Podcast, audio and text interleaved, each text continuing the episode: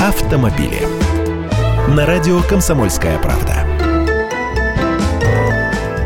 Здравствуйте! Гаишники хотят отправлять письма счастья в Беларусь и Казахстан. Сейчас эти соседи для наших дорожных камер неуязвимы.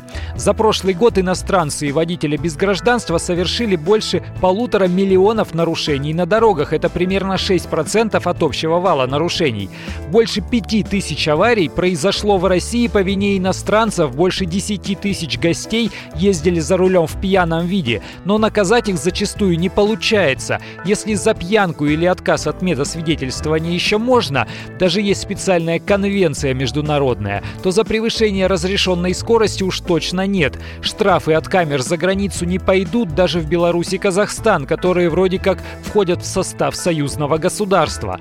Номер еще распознать можно, но выявить владельца это нашим гаишникам не под силу. Но теперь правоохранительные органы наладят между собой обмен информацией, чтобы штрафы приходили адресату и даже при неуплате их взыскивали местные приставы. Видимо, наших автомобилистов, проштрафившихся за границей, это тоже коснется. Как касается это сейчас тех, кто совершил нарушение в Евросоюзе.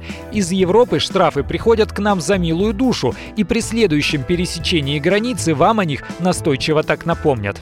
Я Андрей Гречанников, эксперт «Комсомольской правды». С удовольствием общаюсь с вами в программе «Дави на газ» по будням в 8 утра по московскому времени.